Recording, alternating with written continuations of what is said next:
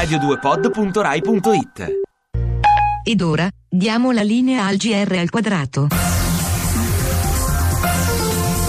Buongiorno da Raimondo Saverio in studio. Previsto oggi un incontro fra istituzioni e rappresentanti di Cosa Nostra per il rinnovo della trattativa fra Stato e mafia, da sempre modello per le larghe intese. Sentiamo. La trattativa fra Stato e mafia è in scadenza e per discuterne il rinnovo è previsto oggi intorno a mezzogiorno un incontro fra alti rappresentanti delle istituzioni e boss di Cosa Nostra. Le due parti tornano a sedersi intorno ad un tavolo per rinnovare l'accordo dopo vent'anni, ma stavolta lo Stato si vuole imporre al tavolo della trattativa. Se infatti nel 92 Cosa Nostra era leader nel settore, oggi è un'azienda in crisi, indebolita dalla concorrenza di Camorra e Ndrangheta e dall'evasione fiscale nei confronti del pizzo. E le ultime stime dell'Istat confermano che la crisi ha colpito anche settori nevralgici dell'economia mafiosa, come lo spaccio di stupefacenti, l'estorsione e lo sfruttamento della prostituzione.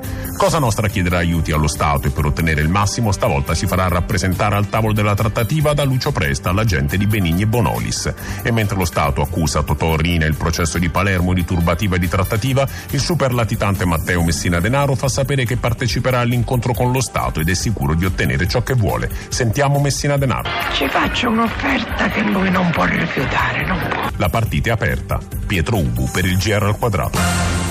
E il leader della Lega, Matteo Salvini, attacca l'ISIS. In Italia reclutano come terroristi immigrati invece che italiani. Sentiamo. Matteo Salvini attacca l'ISIS, il gruppo di jihadisti che stanno reclutando terroristi anche sul suolo italiano. Secondo il segretario della Lega, l'ISIS starebbe assumendo immigrati invece che italiani e accusa gli immigrati di rubare il posto da terrorista agli italiani. E a sorpresa Salvini trova nella maggioranza l'appoggio di Angelino Alfano. Non permetterò, afferma il ministro e segretario di Nuovo Centrodestra, che un immigrato prenda il posto da terrorista islamico di un italiano. L'ISIS dal canto suo si difende. Da Mosul il leader Abu al-Baghdadi fa sapere che la jihad si riconosce nella globalizzazione e nel libero mercato e attacca. Dopo gli anni di piombo l'Italia ha trascurato il settore del terrorismo e oggi la mano armata italiana non è aggiornata né competitiva. Gualtiero Iodice per il GR al quadrato.